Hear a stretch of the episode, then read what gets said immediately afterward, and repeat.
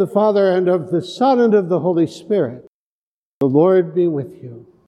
We come together on this glorious morning giving thanks to God for the gift of our life, our gifts and talents, and making a pledge to the Lord to use them in His service. The Lord upholds my life, upholds my life. The Lord upholds my life. Let us pray. O God, who founded all your commands of your sacred law upon love of you and of our neighbor, grant that by keeping these precepts we may attain eternal life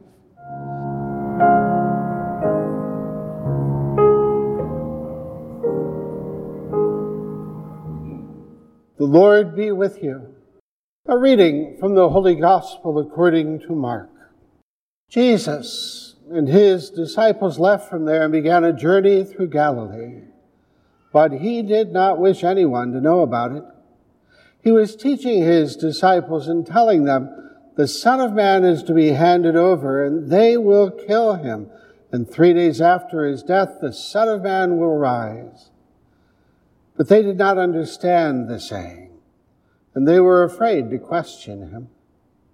They came to Capernaum, and once inside the house, he began to ask them, What were you arguing about along the way?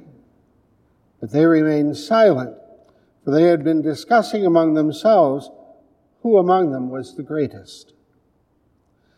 Then he sat down, called the twelve, and said to them, if anyone wishes to be first, he shall be the last of all and the servant of all. Taking a child, he placed it in their midst, and putting his arms around it, said to them, Whoever receives one child such as this in my name receives me, and whoever receives me receives not me, but the one who sent me. The Gospel of the Lord. Hallelujah, hallelujah, hallelujah, hallelujah, hallelujah, hallelujah, hallelujah, hallelujah. There are a lot of things I like about being a priest, but one of my favorites is baptisms. Being around new parents is exciting, but as many of them tell me, there is so much to learn. Well, that's true of being an uncle as well, and I have a lot of experience with that. When one of my first nephews was born, I discovered I had the power to make a baby giggle, which is a wonderful experience.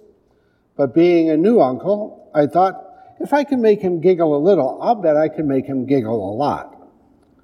And I did, which led to a problem because his little sides were shaking in what I thought of as merriment and mirth, but actually his little insides were shaking up everything he had ever eaten, apparently since birth, turning him into a little cute baby time bomb, a Mount Vesuvius of Gerber's baby food. I learned two lessons that day. One is never get a baby too excited, and the other is no matter how hard you try, you can't get strained peas out of a denim shirt.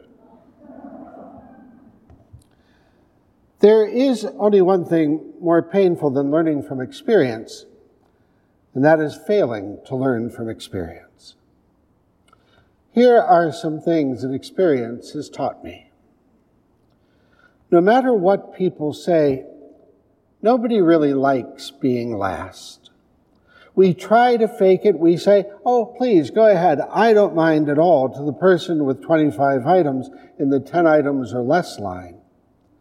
We shout, congratulations, you really deserve it to our coworker, even as we mutter under our breath how unfair life is and that some people have all the luck. We smile when somebody else gets the corner office or the promotion or the shiny rhinestone crown though sometimes we do it, figuratively speaking, through clenched teeth. After all, in our society, the only thing worse than losing is being a loser with an attitude. As children, we're told that winning isn't everything, that champions learn from defeat. We hear that it doesn't matter whether you win or lose, it's how you play the game. But when it's another football season and your team's defense still hasn't arrived, when you take chances that always seem to fall short, when you become a little too familiar with the view from the back of the line, you may agree in theory that winning isn't everything. But you know, some days it certainly seems like something. First place just seems like a lot more fun than being last. Although the apostles in our gospel today were not arguing about their fantasy football team or the corporate office or being at the head of the class, they were arguing about winning and losing, the least and the greatest, the first and the last. They wanted to make sure that when Jesus came into his kingdom, there would be a place for them, preferably one with a great view, the corner office on the right. I guess that's not really surprising, though, because for the most part, the apostles were people who knew how it felt to be last. Some of them, like Matthew, were despised for the jobs they had. Tax collectors in those days were about as popular as the COVID virus. And there were others, Simon and Andrew, who were common men, honest laborers with calloused hands. Most of them had never been first at anything. And now, for the first time in their lives, they were part of something greater than themselves. They were disciples of Jesus Christ. So it's no wonder that they argued about who would be first and who was the greatest. And it's also no wonder that Jesus took their argument and turned it upside down. The last shall be first, he said. The first should be the servant of all. Your Savior will be handed over and put to death and rise again. Sometimes, as you read the Gospels, it seems like the apostles never quite got it right. So often they saw the miracle, but they missed the message. They heard the stories, but they missed the point. They struggled with confusion, and their image of God always seemed to be a few sizes too small. But in one thing, they got it absolutely right. They were willing to follow Jesus even when they weren't sure where he was leading or how things would turn out in the end. Marcel Proust once said that the real voyage of discovery is not seeking new lands, but seeing with new eyes. And this is what our gospel teaches us today. Throughout his life, Jesus challenged his followers to look at life in a different way. A world in which labels like winner and loser, first and last, have no meaning. Every time Jesus ate with a tax collector, or embraced a leper, or gave hope to a forgotten soul, he showed people that God doesn't care about corner offices or who gets all the toys. Every time he put his arm around a child or healed a sinful soul, he showed them that God's values might just surprise us all. That love may be enough to save the world. That greatness is found in compassion and serving the needs of others. Winning, it turns out, isn't everything. For much of her life, Mother Teresa and her sisters searched the slums of Calcutta looking for the homeless dying, so at least they could die in a bed with clean sheets. She was often challenged about why she did something like this, at which she could never hope to succeed that would never solve the problem of homelessness or poverty, that would never help most poor people, that was at most, one critic said, like a drop in an endless ocean. And she always gave the same answer. She said, Because this is the way of Jesus. And when they challenged her that none of the people she was helping were even Christian, she responded, I care for the Christ in each of them. We look at the world around us, at the poverty and violence and victimization, or perhaps no further than the lonely neighbor or the homeless man on the street. And we might think this is a gospel for somebody else. What could I possibly do?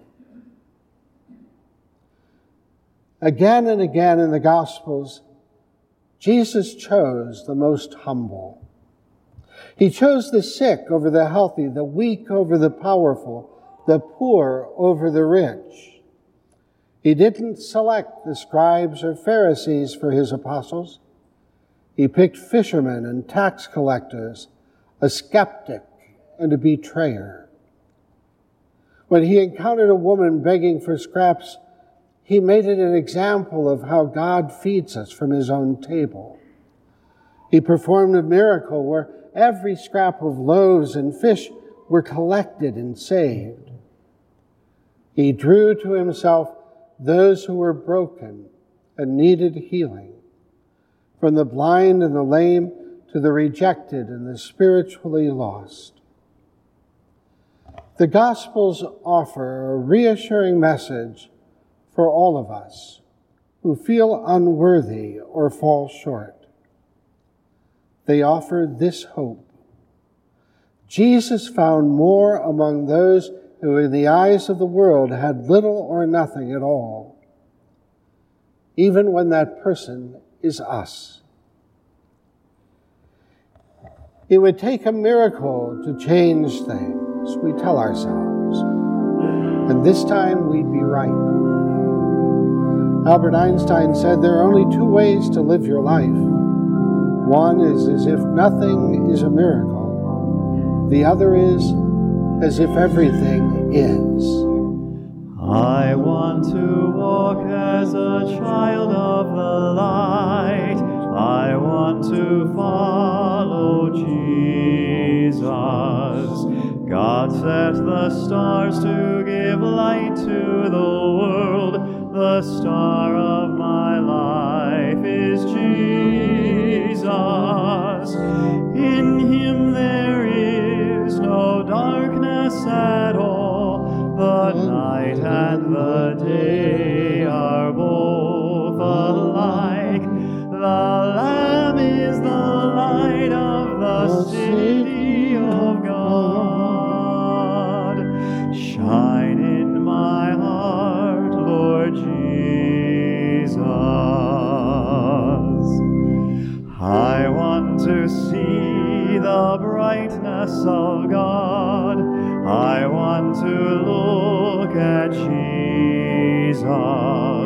Clear sun of righteousness, shine on my path and show me the way to the Father.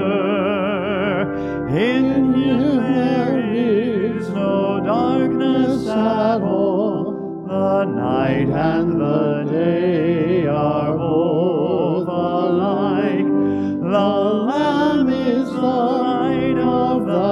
city of God.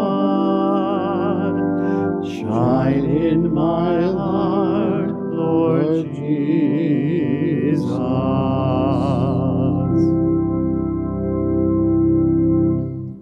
Enfold us, Almighty God, in the love of your Son, Jesus Christ. Transform us that we may reflect his compassion, his mercy, and his care. Hear the prayers that we offer through Christ our Lord.